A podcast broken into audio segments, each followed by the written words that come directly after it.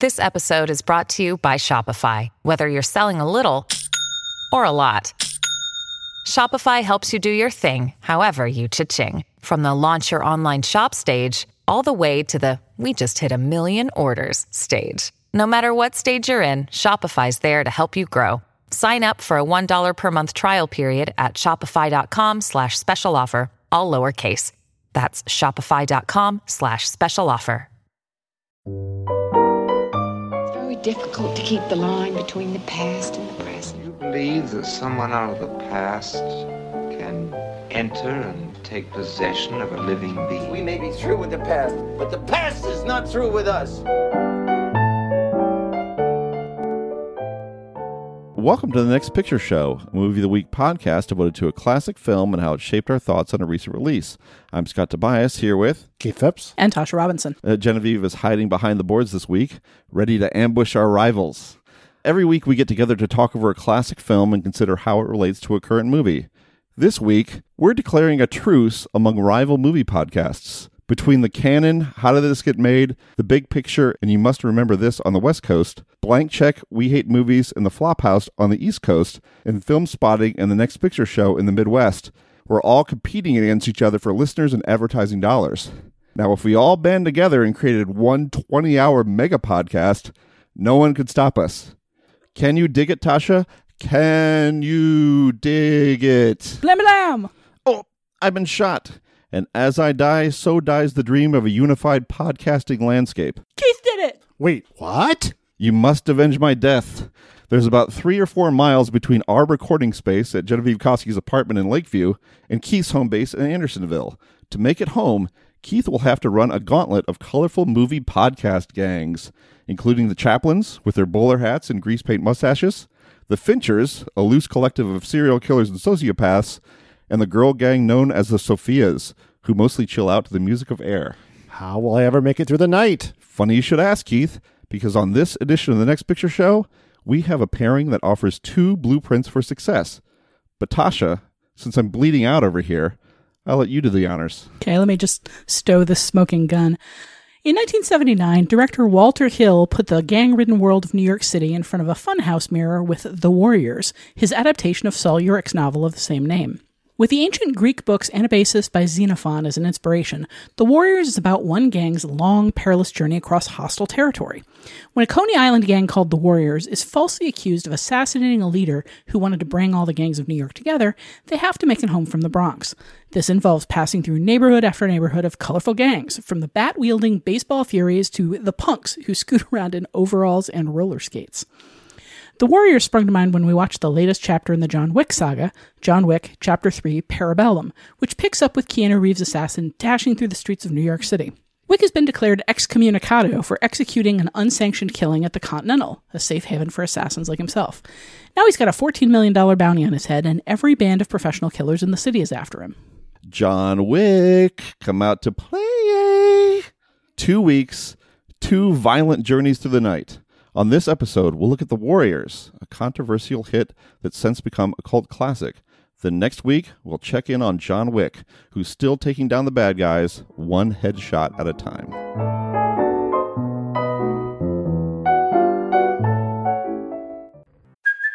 Hey, it's Kaylee Cuoco for Priceline. Ready to go to your happy place for a happy price? Well, why didn't you say so? Just download the Priceline app right now and save up to 60% on hotels. So whether it's Cousin Kevin's Kazoo Concert in Kansas City, go Kevin, or Becky's Bachelorette Bash in Bermuda, you never have to miss a trip ever again. So download the Priceline app today. Your savings are waiting. Go to your happy place for a happy price. Go to your happy price, Priceline. These are the armies of the night. Can you dig it? Can you dig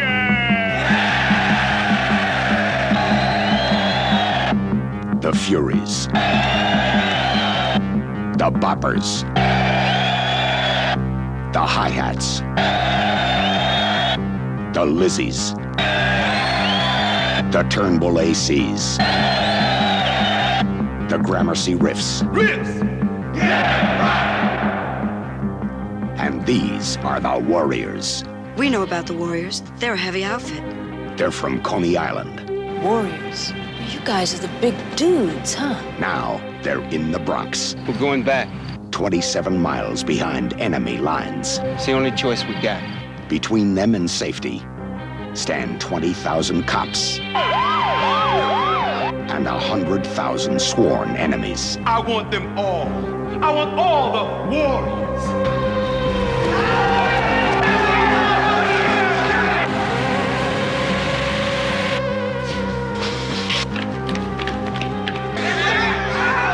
They've got one way out.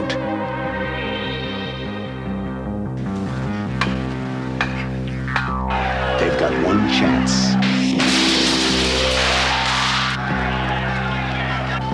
They've got one night. The Warriors. The 1970s and early 1980s were full of legendary runs by iconoclastic directors at the top of their game. Francis Ford Coppola did The Godfather and The Godfather Part II, The Conversation and Apocalypse Now. Martin Scorsese did Mean Streets, Alice Doesn't Live Here Anymore, and Taxi Driver. Robert Altman did The Long Goodbye, Thieves Like Us, California Split, and Nashville. But to that list of hot streaks, I'd add Walter Hill from 1978 to 1982, The Driver, The Warriors, The Long Riders, Southern Comfort, and 48 Hours. And that's not to mention his involvement in the original 1979 Alien. Hill's aesthetic could be called stripped down. Surely he'd appreciate so concise a descriptor. Early in his career, Hill would write in what he called, quote, an extremely spare, almost haiku style in both stage directions and dialogue, close quote. His script for The Driver is like a masterpiece of cold minimalism. His three main characters are unnamed, referred to as the driver, the detective, and the player, and they're each described up front in 7 short sentences. For example, this is what Hill has for The Driver. Quote, lives alone, chauffeured getaways for 12 years, best wheelman in the city, works off the street, never asks a question, always wears a dark suit, and never wears a tie. A good Walter Hill film feels like a cross between a bare-bones American Western and the existential feel of a film like Jean-Pierre Melville's Le Samurai. So the first quality to appreciate about The Warriors, his controversial cult favorite from 1979, is how it cuts to the quick. The director's cut edition that's currently circulating on DVD and streaming includes opening narration and graphic elements connecting the film to comic books and the Greeks, but Hill is normally the type to reject such embellishments.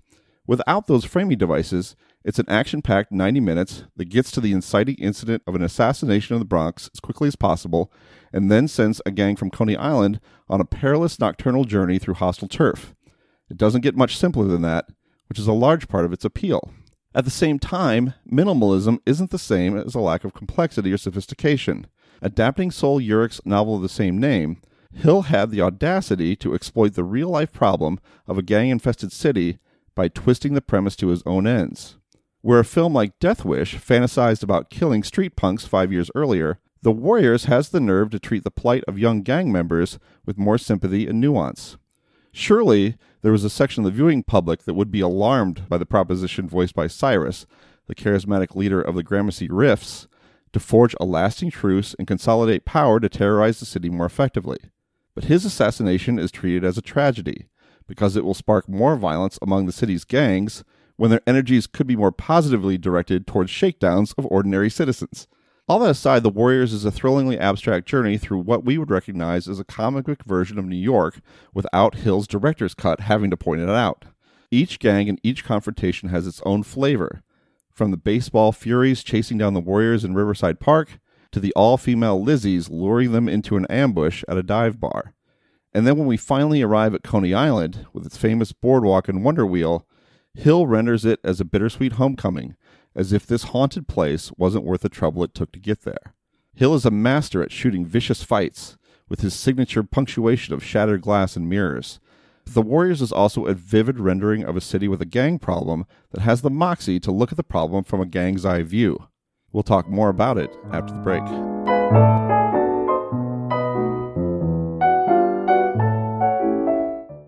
You're standing right now with 9 delegates from 100 gangs. And there's over 100 more. That's 20,000 hardcore members, 40,000 counting affiliates, and 20,000 more not organized, but ready to fight. 60,000 soldiers. Now, there ain't but 20,000 police in the whole town. Can you dig it? Can you dig it? Can you dig it? Okay, so the Warriors, the standard first question, what is your past experience with this film and maybe Walter Hill's work in general? Well, I've seen this film many times over the years. I think the last time I saw it may have been the quintessential viewing experience of seeing this, which was a midnight screening where someone who, under the influence of something or other, kind of wandered around the theater for about the first half until eventually the police were called and he was kicked out. So that, to me, anything would be kind of a step down from that. But and Walter Hill in general, I'm a big fan, but there's some key movies I have not seen I need to catch up with. I've been meaning to do that for a while. I mean, you've been talking to me about The Driver for how long, Scott? Oh, my God. You should see it. Anyway, you're right. If The Next Picture Show existed back when Drive came out, then we would have had an easy pairing with that one. Oh, for sure. I have seen The Assignment, however. I think I'm one up on you there. Isn't The Assignment a Sidney Lumet film? No, not The Assignment. That Assignment. 2016 version. Right, with you are one up on me there. Avoid. Although it's kind of a reunion with Sigourney Weaver. Yeah, I should watch it anyway, but yeah. I know that one. It's a hell of a cast. I'm telling you. It had some... There's a certain kind of film that when you look at the cast and you think... I haven't heard of this film. You immediately think there's clearly a reason I haven't heard of this film. It was massively controversial for the second it was at. Well, we'll take up a whole podcast if we get into why it was controversial. But we're here to talk about peak Walter Hill, of which this seems to be the one. But what do you think, Tasha? I'm sorry, I'm now obsessed with The Assignment. I now remember. I looked at the description. I now remember this film. Look, I'll say this, we'll close the book on The Assignment. If you're looking for a vivid, memorable movie experience, you will not go wrong watching it. Maybe. Maybe not for the right reasons. So. Yeah. I do like a good vivid experience. In the heydays of video rental stores, films like Walter Hill's films just seemed like kind of the quintessential video rental experience. Mm-hmm. So I believe I saw this possibly just in the same era of my life when I also saw 48 Hours and another 48 Hours and Brewster's Millions and Johnny Handsome, like a lot of these films of his. And I remember it as fun trash cinema. Revisiting it today, it feels like self-aware fun trash cinema. It's still really enjoyable. The craft of it comes out for me a lot more now than it did back in the day. But it's still like in both cases, I still remember there's just this vivid confusion at the fact that it doesn't really come full circle in the end. There isn't really an answer as to why all this happened. And there could have been so many interesting reasons why this all happened. The character of Luther, played by David Patrick Kelly, who went on to be Jerry Horn in Twin Peaks, is an agent of chaos for chaos's sake. And in a way, that's kind of a bold choice, like the fact that there's not really a reason to anything he does. But there are so many more interesting plot choices, I think, that could have been made in terms of possibly the police hiring him to break up this mob activity. Or there's a point in the film where he and one of his lieutenants talk, and it sounds like they've got a problem with the Warriors. Like maybe the Warriors know something they shouldn't or have seen something they shouldn't. And I always expect there to be more to the film than just... I did it because I like doing this kind of thing.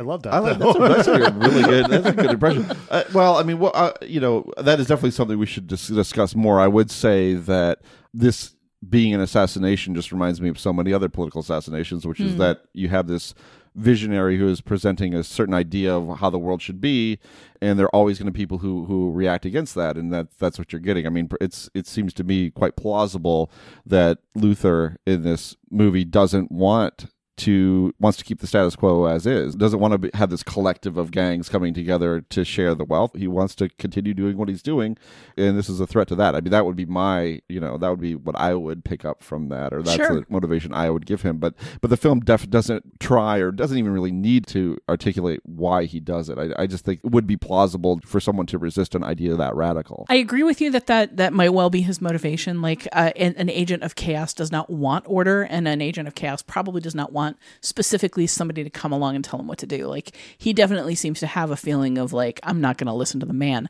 But to me, An articulated idea for why somebody does something is way more interesting than an entire movie revolving around, I don't know, I do what I feel like, I did it because I wanna.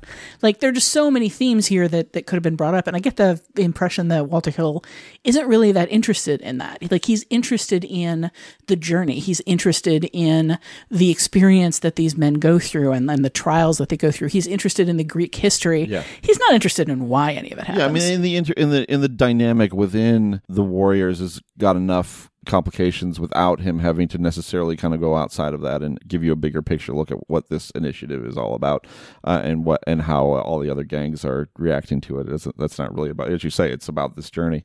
What's your experience with the film? Oh yes, so yeah, I mean, mine was that it was in Danny Peary's Cult Movies book, which was a real film bible for me. I think I saw some Walter Hill films before that. So maybe not even that great. I mean, I saw Johnny Handsome because it was the movie theater I worked at when it came out.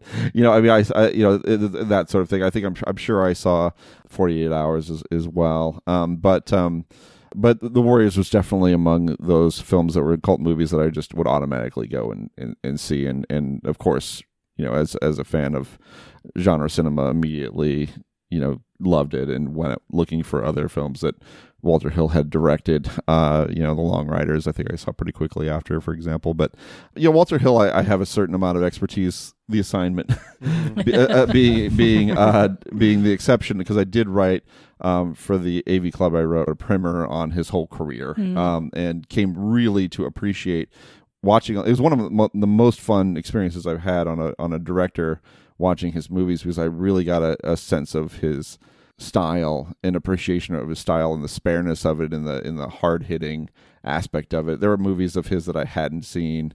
You know, for example, his debut film called Hard Times is just dynamite, just a terrific genre movie that doesn't really get mentioned at all. And then The Driver, of course, I was late to that, and that's kind of a perfect little movie. And I just appreciate both the intensity of his and craft of his action sequences, which are on full display in The Warriors, and then that just minimalist touch of his, the ability to establish characters and their motivations and their relationships with each other in the most concise way possible, and also in a way that's like dynamic and provocative. I mean, you look at like 48 Hours, I mean, man, that is, you know, it's not racially charged, doesn't even doesn't even come close to describing it. It is a very bold film where race is really out front in a way that's deeply, deeply uncomfortable, which for a studio action film or a studio buddy film, which it pretty much invented, a buddy action movie, I mean,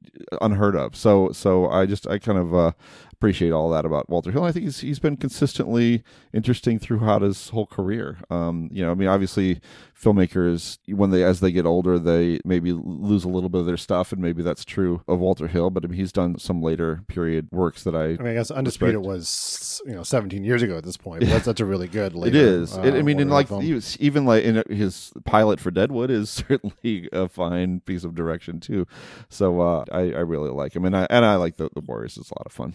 But one of the things that I talked about in the intro that I wanted to ask the two of you about is just the film's point of view regarding these gangs, because as we know about the history of the movie and the history of New York at this time, I mean, the gang problem was a very real thing, and in certain theaters that were relieved of their obligation to even show The Warriors out of concern about there were actually violence. Incidents of violence as well. Yeah, they had to pull the film because of gang members apparently being drawn to the subject matter and then getting into gang fights in theaters. He says on the Blu-ray, he talks about how that was a real sticking point, was that if you did a portrayal of a gang in a movie before, it was basically, how does this kid get out of a gang? Gangs are the problem here. And they kind of said they're adopting a neutral, if not positive, view of gangs. And that was, and that's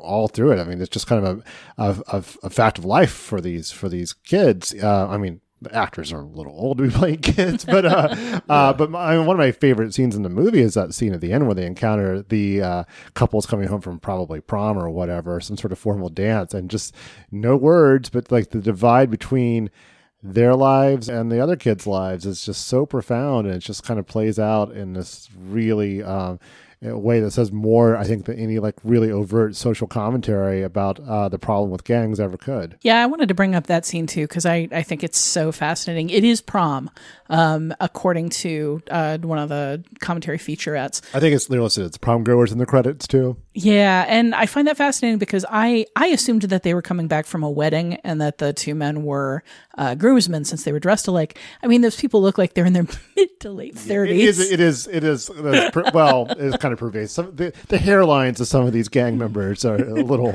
advanced. Suspect. Yeah. They may be retiring directly from the gangs to the senior homes.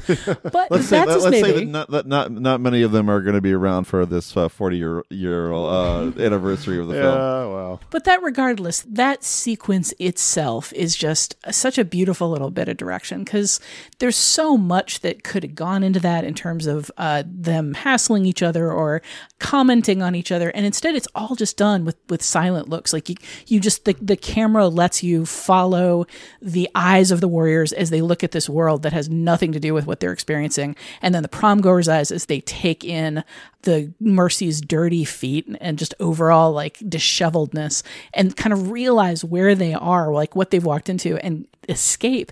And so much of it is done without any threat from the gang members, without any visible contempt from the prom goers. It's just like, we're in the wrong movie. It's almost they shame them off of the train in a way. It does. It feels just a little like they're like, you know, we're enduring something tonight that you can't imagine. Could you go be like happy on the next car over? Yeah, it's that whole sequence is just, it's my favorite part of the film. It's just such a beautiful little microcosm. Yeah, I mean, just that difficulty on both sides to really kind of understand each other. Mm-hmm. Just it's well stated, and again in that Walter Hill fashion. Just all visual, all nothing actually said, and quite subtle throughout. So I appreciated that quality to it. But I think there's just such a risk, because I think you have to have, you know, I think there's expected to be an attitude about gangs. I mean, just Cyrus's plan, and the way that, you know, that is a plan that if it were to be raised or a threat in actual real life, you couldn't get an audience of people to be all that excited about the prospect. Well, it's a terrible plan. Like the taking over the boroughs one at a time plan just doesn't seem like it would ever work. And bringing everybody together in the same place, the police know you're there, and then you announce your revolution. Like these days, it would all be done via social media, and it might actually work. But at the time, it seems like a terrible plan. In the novel, apparently, the meeting is signaled by a Beatles song playing on the radio. That's sort of the code that tells them all to gather. Oh, which, interesting. Yeah. Does it say which? No. Oh, well, not in the Wikipedia entry. I cannot claim any deeper knowledge of the novel than that. That's it's a magical mystery tour. It's an interesting tie-in to the way we have the DJ kind of like leading people through the story here, and letting everybody in town kind of know the play-by-play, which is very important in a pre-social media age where you can't just look on Twitter and see who's seen them recently. But as far as the attitude towards the gang members go, I think it's really interesting that they don't really talk about being gang members at all. Like they don't, like in West Side Story, for instance, there's so much talk about like our turf and what our turf means to us, and our rep and what our rep means to us. And it's just, it's very clear why these kids are in a gang and what the gang does on a daily basis, what it means to them. Yeah. Here, being in the Warriors seems to solely be about having your buddy's back, like caring about what happens to your buddy. It's just a fraternity of brothers. It's a band of brothers who care about each other. Yeah. And will protect each other. No other purpose. It's not about crime. It's not about turf. It's not about having a place to go at night. It's not about picking. Not on this night. It's not about those things. But that's just it. Like we only see this night, and they don't really talk about what their world is like outside this night. We're left to assume whatever else we want about them. But as far as what we see on screen, it's just about having each other's backs. And you don't get that from any of the other gangs, because all of the other gangs, except the Lizzies, like barely talk, if at all. They're like a silent, I don't want to say faceless, because especially with the baseball Furies, their faces are such a part of their threat, but it's not like they have conversations with many of these people. They talk to the orphans, they talk to the Lizzies, and Yeah, a lot of that conversation seems unnecessary compared to the simplicity of what they go through with the Furies and the Punks. They talked to the orphans for a long time. Yeah. It's kind of a delicate, the subtext of that conversation, the way that sort of negotiations playing out between the words, between the lines, is pretty fascinating stuff too. Oh, yeah. Again, Walter Hill seems just very aware of people's eye lines and eye contact. And like a lot of that Mercy coming in and interfering is her mouthiness, but an awful lot of it is just that lead orphan looking at her, what's she going to think about me if I do this? Looking back at the Warriors, what are they going to think about me if I do this? Looking back at her and like watching his dilemmas play out on his face. It's again a very just concise piece of cinema. That character will be played by Adam Driver now, I think. Yeah, that's probably the case. Yeah. Well, the other thing about this film too is that it's so aestheticized crazily in a way that I maybe takes the bite out of it in a certain sense, in the sense of the film being the potentially dangerous. I mean, I guess maybe it turned out to be dangerous anyway. People were starting gang fights inside the movie theater, but we could kind of, as I said in the intro, it's sort of gangland through in a funhouse mirror, and it's kind of got that wild, otherworldly quality that allows us to get a little bit of a distance from what it is that gangs are and what they actually do, and just focus more more instead on just the various conflicts and interactions that the Warriors face trying to get back home. In the city itself, of course, it's just. It's a really interesting use of actual locations, but making them seem very abstract and comic booky, although not really like dressing it up that much either. We'll get into it a little bit later, but the comic book editions say this is in the near future, but it's a near future in which the movies Foul Play and Heaven Can Wait are still playing. Yeah. It looks very much like a kind of, I was in high school when I first saw it, but I know I had friends in elementary school who saw it and just kind of thought that's what New York was, and I think it's easy, but I mean, in 79, it's a little closer to that than it is now, Definitely it's just kind of New York turned up a couple of notches, I mean, to some degree, literally. There's, again, on the featurette, I forget who it was. I think it's the cinematographer, Andrew Laszlo, who talks about this. But apparently, he was very concerned with the fact that they were going to be shooting at night during the summer, and nights are very short, so they wouldn't have a lot of shoot time. And they couldn't afford to lose nights. And summer in New York, you get random rains, and he was afraid about not being able to shoot if it had rained recently. So they made the executive decision to include a summer rainstorm really early in the film, and then they had an excuse to wet down the streets for the entire rest of the film, which both made it look like it had rained recently. So if it rained on and off, that was fine. And meant that the tarmac was constantly reflecting the lights of New York City, just sort of creating this like sandwich effect of lights. I think it's, and that's really plays out in a lot of other films that follow it, like Back to the Future and other. I'm just thinking of Dean Kundi, who shot that, and who shot like John Carpenter's films. They're always slicked down streets. It's always that cool, it's a very cool look, I think.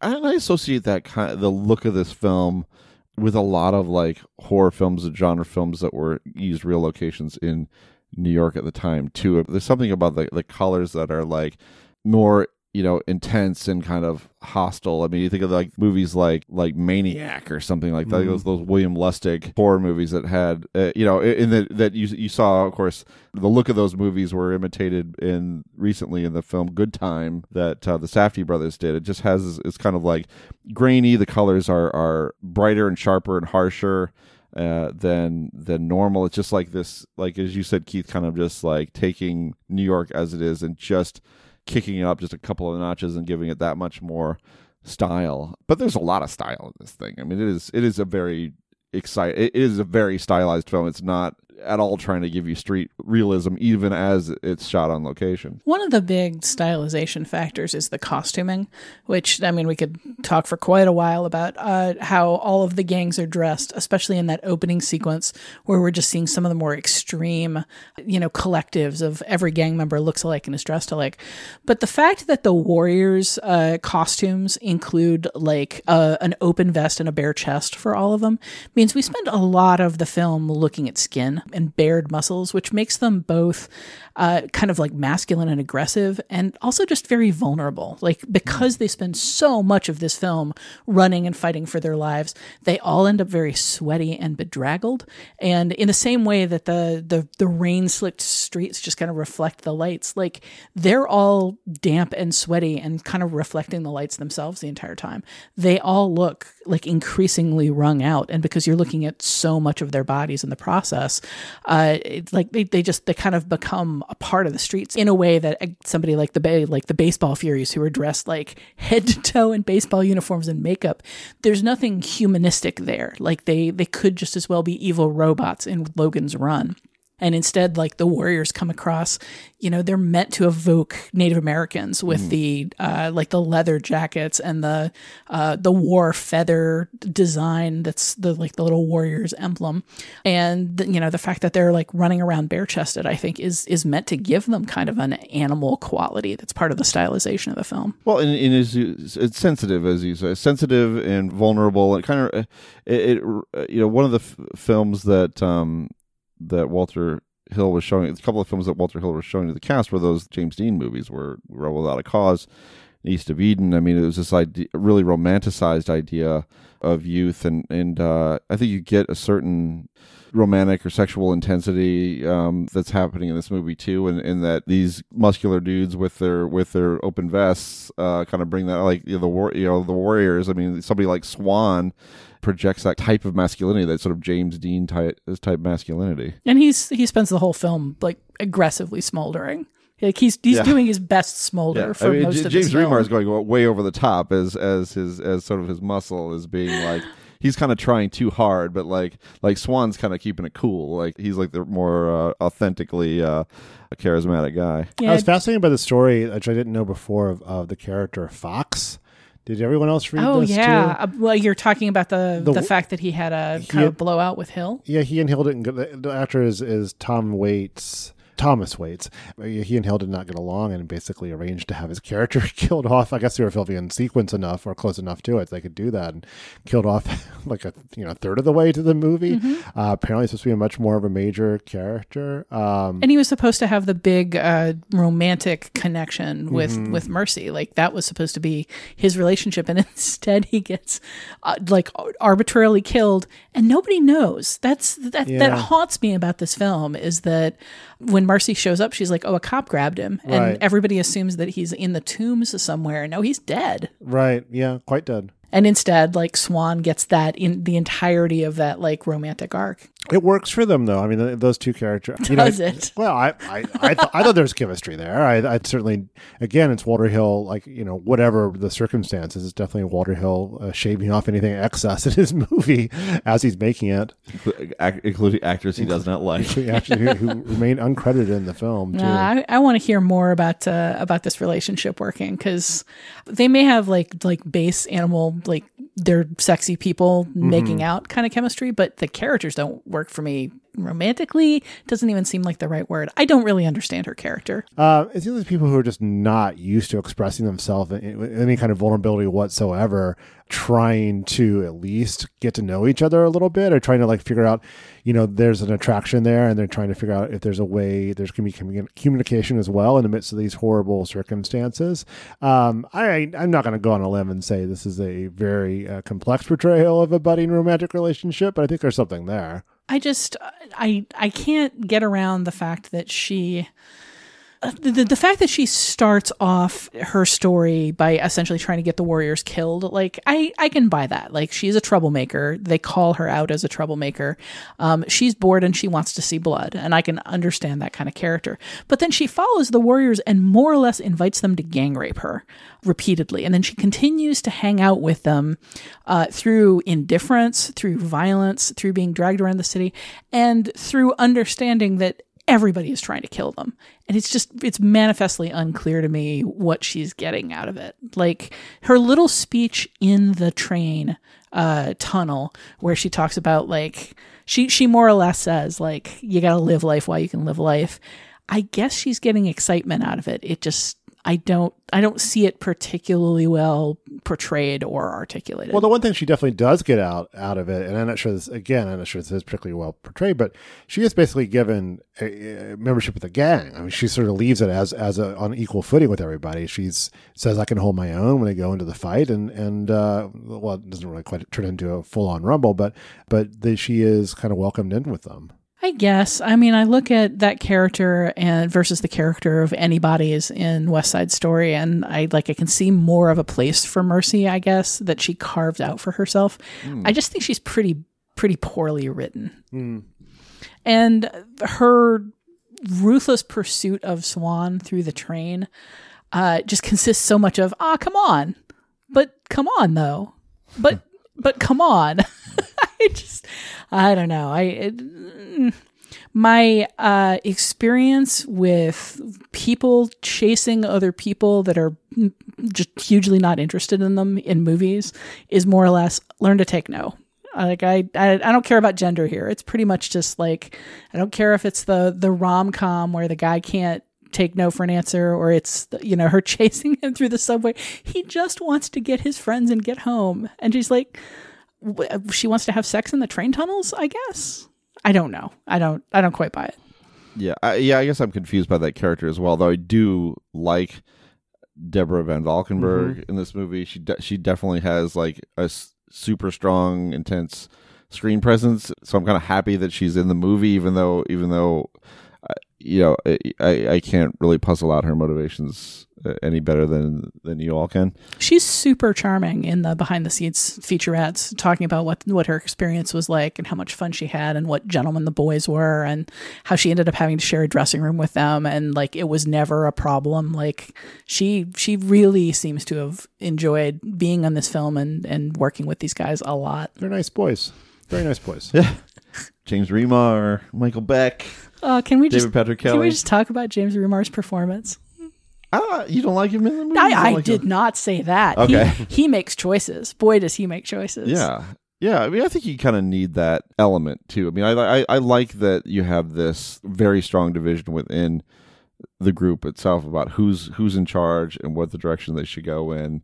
And James Remar is that thorn in everybody's side. He has a much different, I think more aggressive idea of what, a gang member should be doing than Swan does. That first little face-off where they're in the graveyard and Ajax turns on Swan and they pretty much just pull a Mal and Jane. Like, do you want to be in charge of this outfit? Yes, I do. Well, you can't. Mal and Jane from... Not Firefly. Okay, I just want to make sure you know. Which is TV. Sorry. Yes, I know. I just want to make sure the listeners know what you're talking about. TV all over the mic or anything.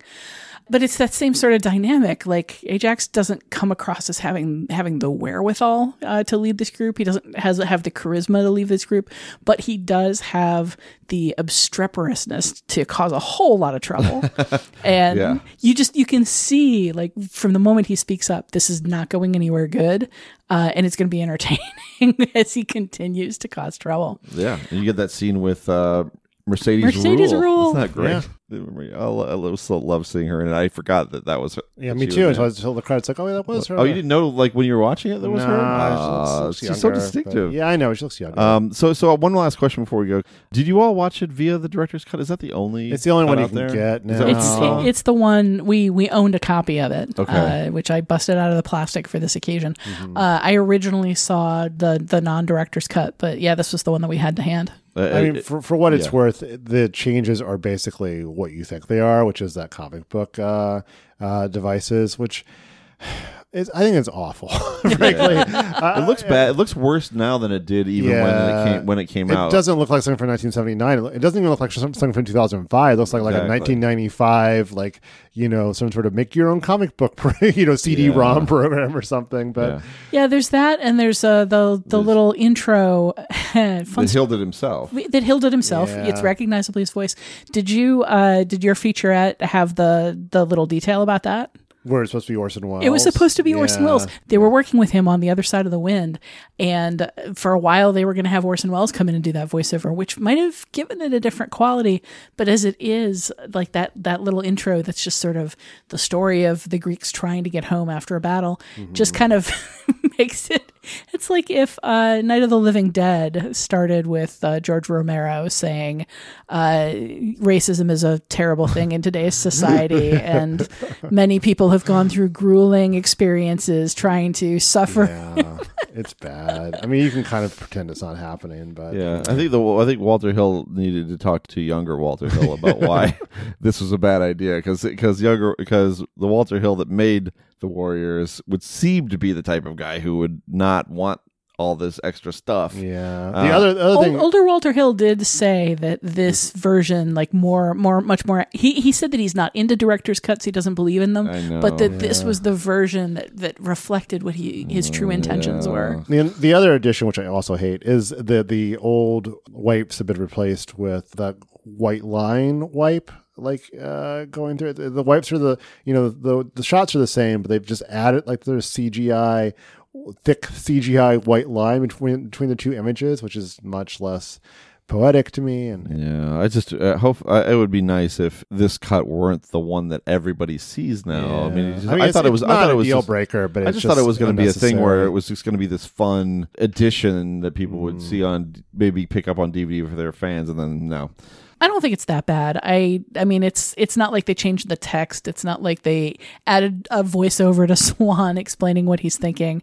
It's just a garish little interruption, but it doesn't really break up the action that much. Yeah, it could be better. But anyway, we'll have a lot more to say about The Warriors on our next show when we talk about John Wick 3. But for right now, we're going to go to feedback.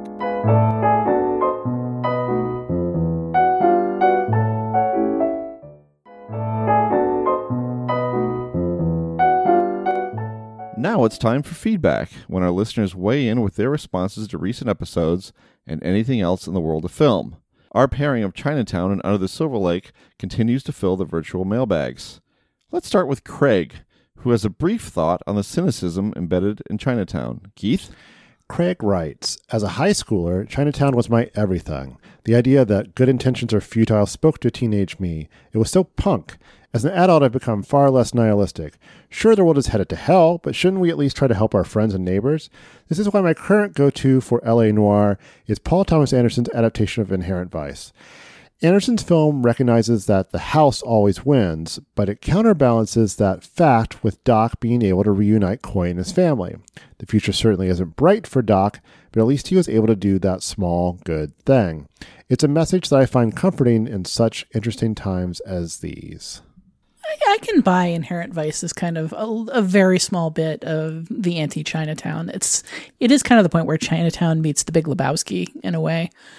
But I mean, it is much more conventional for noirs to be dark and cynical and sad, but like at least let the PI accomplish something. Mm-hmm. I love Inherent Vice too. We should find something to pair that with. That'd be fun to revisit. That. No, we've used up all the LA noirs there are, so I don't know what pair it was. Though we'd be bestowing classic status on it at a pretty young age. Yeah, that's true. It's not but it's good. I like this email. I appreciate how far Chinatown goes, and I think it's so much of its era in that respect. That despairing nature seems to be the appropriate response to what was happening in America at the time and the government at the time, and so to depict this world where there are these huge diabolical forces that can't be stopped. I don't mind there not being that little bit of hope. Inherent Vice has a much warmer quality to it just by its nature. I mean, it's got that hazy surfer vibe to it. It's got that animating PTA humanity. It's just a different kind of thing. So I'm happy that they both exist and don't necessarily favor one over the other. Now, listener Patrick weighs in on the ending of Under the Silver Lake.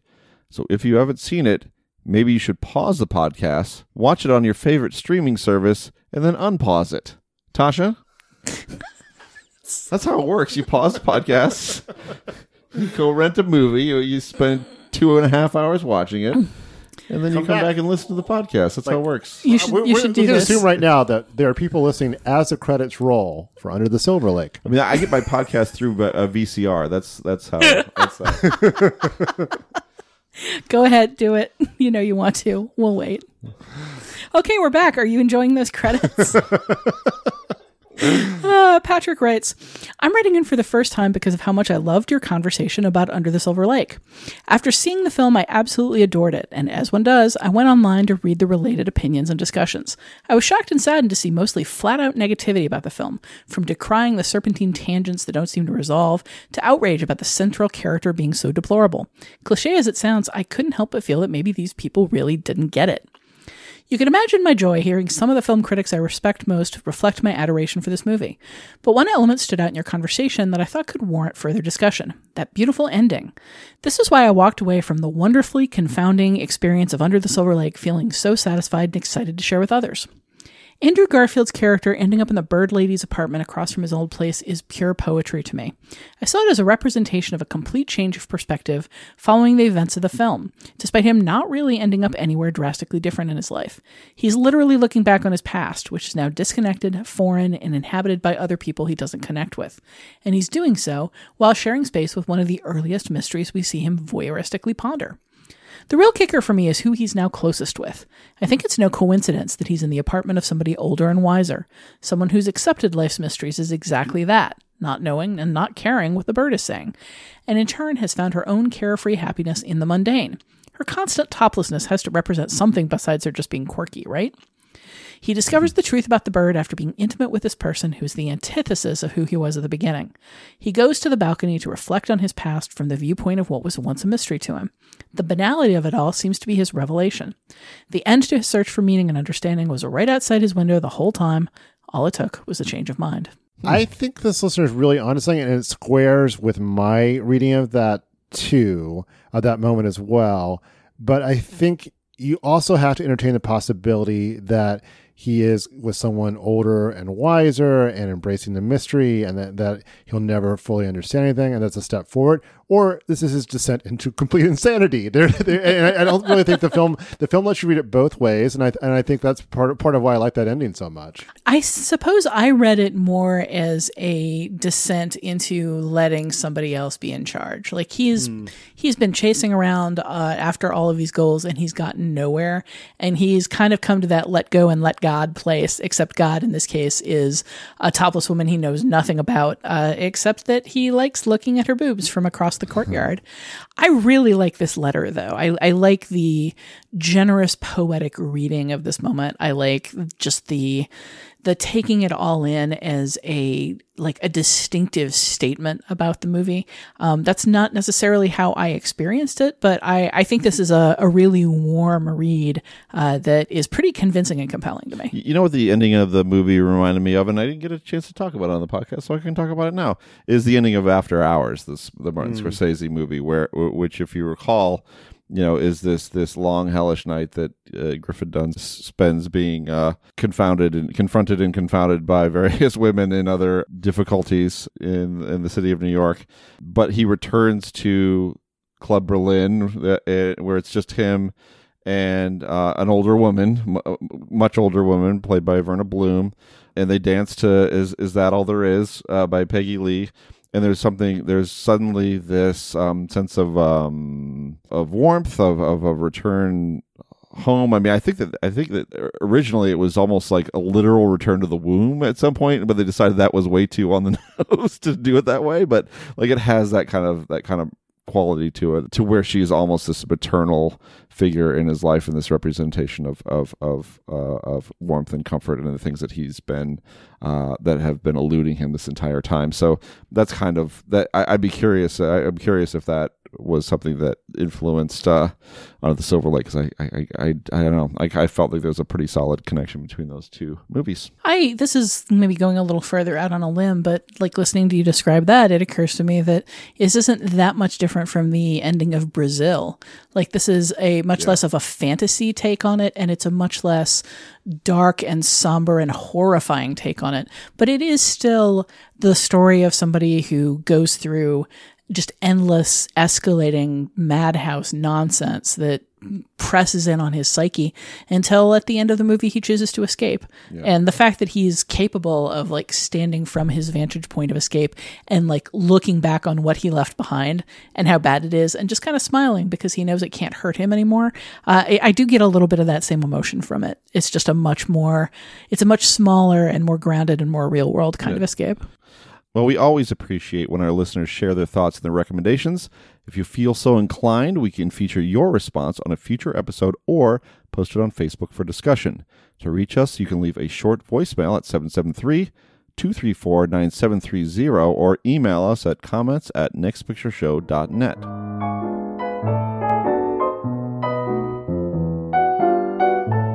That's it for this episode of The Next Picture Show. In Part 2, we'll pair The Warriors with John Wick Chapter 3 Parabellum, another kick-ass action film about a fight-filled journey into the New York City underworld and beyond. Look for that next Tuesday, or better yet, subscribe to The Next Picture Show on Apple Podcasts, Spotify, or your podcatcher of choice. Find us at nextpictureshow.net, follow us at facebook.com/nextpictureshow, and follow us on Twitter at nextpicturepod, so you'll always know when a new episode drops. Until then, we're going to hoist up our Next Picture Show overalls, strap on some skates, and chase the hosts of Film Spotting down Lakeshore Drive.